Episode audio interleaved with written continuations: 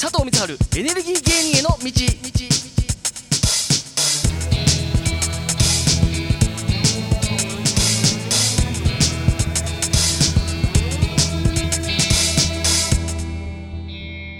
さあ始まりました。エネルギー芸人への道のお時間でございます。水崎先生今回もよろしくお願いいたします,、はいす。さあニュースありますね。今回もちょっと不思議なニュースこちら。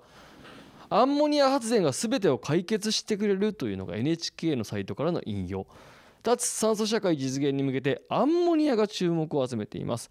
燃やしても CO2 を出さないため石炭火力に代わる新たな発電方式としての期待が高まっており実用化へ向けて世界初の燃焼試験が始まろうとしているということですけども水崎さんこれははい。はいあるんですか？これね、あのまあ、確かにアンモニアっていうのが今、まあ、ちょろちょろ話題には出てきてるんですけども、はい。これはね水素の話とちょっと似てるかなっていうのがあるんですよね。ははなるほど。で、えー、とじゃあアンモニアって何かっていうとね、まあ、いわゆるその、ね、僕らのおしっことかじゃないですか、はい。で結構アンモニアってね基本的に何に使われてるかっていうとやっぱりその肥料ですよ。あー。うん、だからほらよくあの、ね、畑とかにあの、はいはい声だめとか、あれって何がじゃあね、うんその肥料肥料になってるかっていうと窒素なんですよ。窒素って、はい。うん。やっぱりだから窒素のあの地中における窒素の分量が減ってくることによってそれを足してあげるから食物がまあどんどん育つっていうのがあるんだけども、はい。それをまあアンモニアっていう形でやってるんですよね。はい。でアンモニアってねこれ化学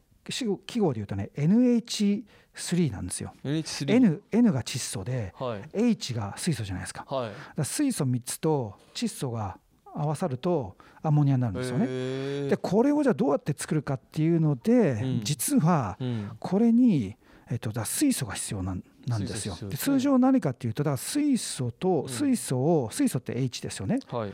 これにその、えっと空気中の空気窒素って空気中にあるわけですよ。はい。でだって空気中の大体5分の4かなはい。は窒素はい。だからいっぱいあるんですよ窒素、うんでも単体で別にそ何かに入ってるわけじゃないんだけど、だからその空気中にある窒素と水素を合わせれば、うんまあ、アンモニアになりますって話なんだけども、じゃはいはい。あ合わせるためにはどうするかっていうとそれは非常にその高温にしたり高圧にしたりとかいうことで、うん、あのそれをくっつやるってこと。はだからその時に高圧にするためにやっぱエネルギーが必要なんですよね。なるほどね。そっか。結局。だからままた同じ話なんですよ。水素もそう水素も単体では存在できないからうん。どうやって水素を作るんですかって言った時にその時にエネルギーがいりますよねと。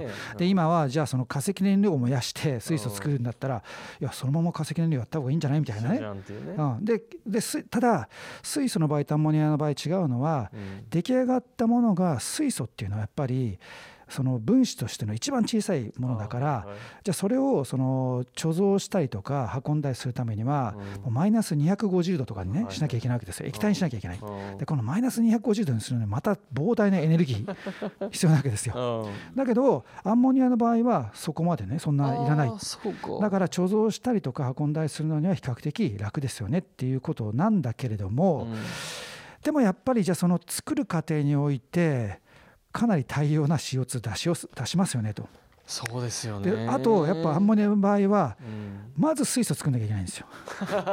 工程多い。そうそうまず水素作って でそこからアンモニアみたいな話になるんでいやまあいやつそもそも水素作るのにじゃあねねじゃあじゃあそれを最近やっぱり言われてるのが太陽光とかね再エネを使って水素を作ってでそれでまた水素を使えばいいじゃんっていう。でもその水素をそそっちでいいじゃないですかそれね。いやじゃあそのまま水素。えだけど水素をほら貯蔵とかさ大変だからそう貯蔵とか。なんかやるんだったらじゃあそれをもアンモニアに変えてみたいなね。になるんだけどもうーんちょっとどうなのかなと。なんかちょっと微妙な効部分で。でもでもこれはねやっぱり効率の問題とかもあるんで。でで実はね最近言われてるのはあとはじゃあその水素をあメタメタネーションとかっていうふうに言われてるんだーけどはい。メタンにする。メタン？はいはいはいはい。メタンっていうのは、えー、とせ有機物の中での一番小さい、ねへー。えー、と CH4 なんですよ。はい。C ってカーボンはい。なんですよね、炭素を水素を4つに炭素を合わせるとうん。メタンになるんですよ。はい。でだからじゃあこのね水素ができたのに、はい。ね、じゃあ CO2、ねうん。その二酸化炭素と合わせちゃったら、うん。そうしたらメタンもできるわけですよ。なるほど。メタンにもできる。そう。だからじゃあ、ね、今二酸化炭素問題になってるんだから,、うん。それと合わせちゃえばいいじゃん。っていうメタネーションっていうのは実は今いろいろ取り出されてるっていうのがあるんでいろいろそのねやり方っていうのがあるんでまあ必ずしもそのアンモニアがその正解かどうかちょっとあれですけどまあ一つのやり方としてえーと注目はされてるけどもまあちょっとまだまだいろいろ課題はあるのかなって感じはしますけどね。なる。ほど。いろんな可能性ありそうだけどということですね、えーそして続いていきましょう。こちらハチドリ電力が初期費用0円で住宅用太陽光発電サービスを開始という環境ビジネスオンラインからの引用。ハチドリ電力は初期費用0円で導入可能な住宅用太陽光発電サービスハチドリソーラーの受付を開始。ほぼ全国展開で対象住宅が戸建てという。これはどういうことでしょうか？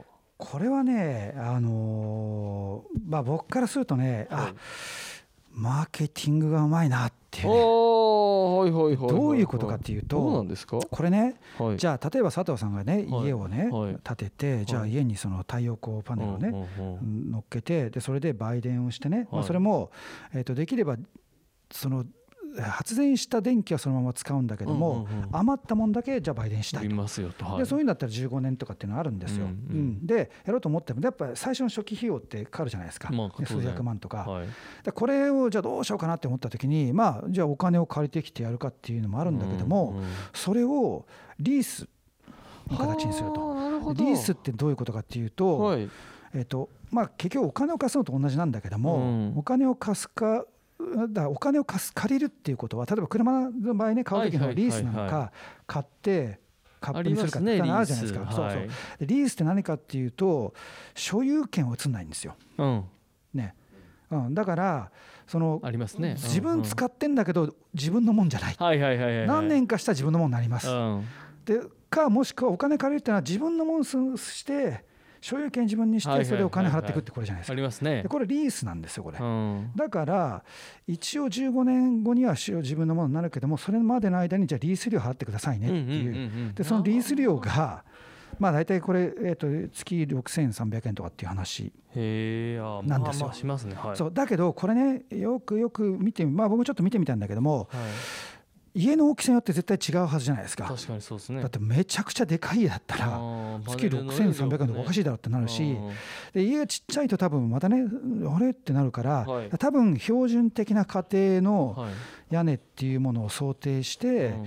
大体こういうスタンダードになってあってでもそれよりも多分小さい時は何も言われないかもしれないけども、うん。大きくなったらいやこれちょっと標準よりも大きいからその分ちょっと大きくなりますよねっていうふうにしないと、はい。まあ、多分絶対これは機能しないと思うんでそんな中でちょっと計算してみたんですよ。だから大体だって6300円で15年間ってね 6300×12×15 ってやるはと100、えー、と13万とまあかそのぐらいになったんですよ。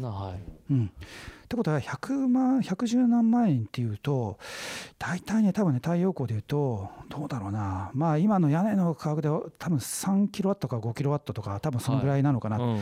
3キロ5キロワットとかっていうと大体どのぐらいのものかっていうとパネルの1枚の標準的なものが1メーター ×1.6 メーターなんですよ。はい。でこれ大体今まあ300ワットぐらいってことはそれが大体10枚で3キロワット。はい。だから10枚から15枚ぐらいうん。結構でかいいっぱいありますよね。そのパネルそうですね。15枚とかですよ。そこそこだってね屋根ってはい。南なのかだって北に置いてもしょうがねえとかあるからねううん。んで置ける場所ってそんなないと思うんですよ、はい。で多分標準的には多分そんなもんだと思う。3キロか5キロぐらいだと思うんですよ。だから大体それぐらいだとまあそんな値段的にそんなもんなのかなっていうんでだから逆計算するとまあ単にこれってリースをすしてうん。だからねそのリースをパッケージにしてあただやってくれるっていうだけの話を いやこれ初期ゼロでこうやってきますよってその言い方のマーケティングですねこれちょっね。とした言い方でねでもまあでも分かりやすいから、ねうん。確かにうん確かに。あまあこういう売り方はあるのかなっていう。ね、はい、なかなかどこあの業界もそういうのありますねなんかそうですね。ちょっとした言い方がうまいみたいなね、はい、えーということでございまして今回もいろいろ学びましたまたいろいろニュースについて教えていただこうと思います、えーということでエネルギー芸人への道のお時間でしたありがとうございました。ありがとうございました。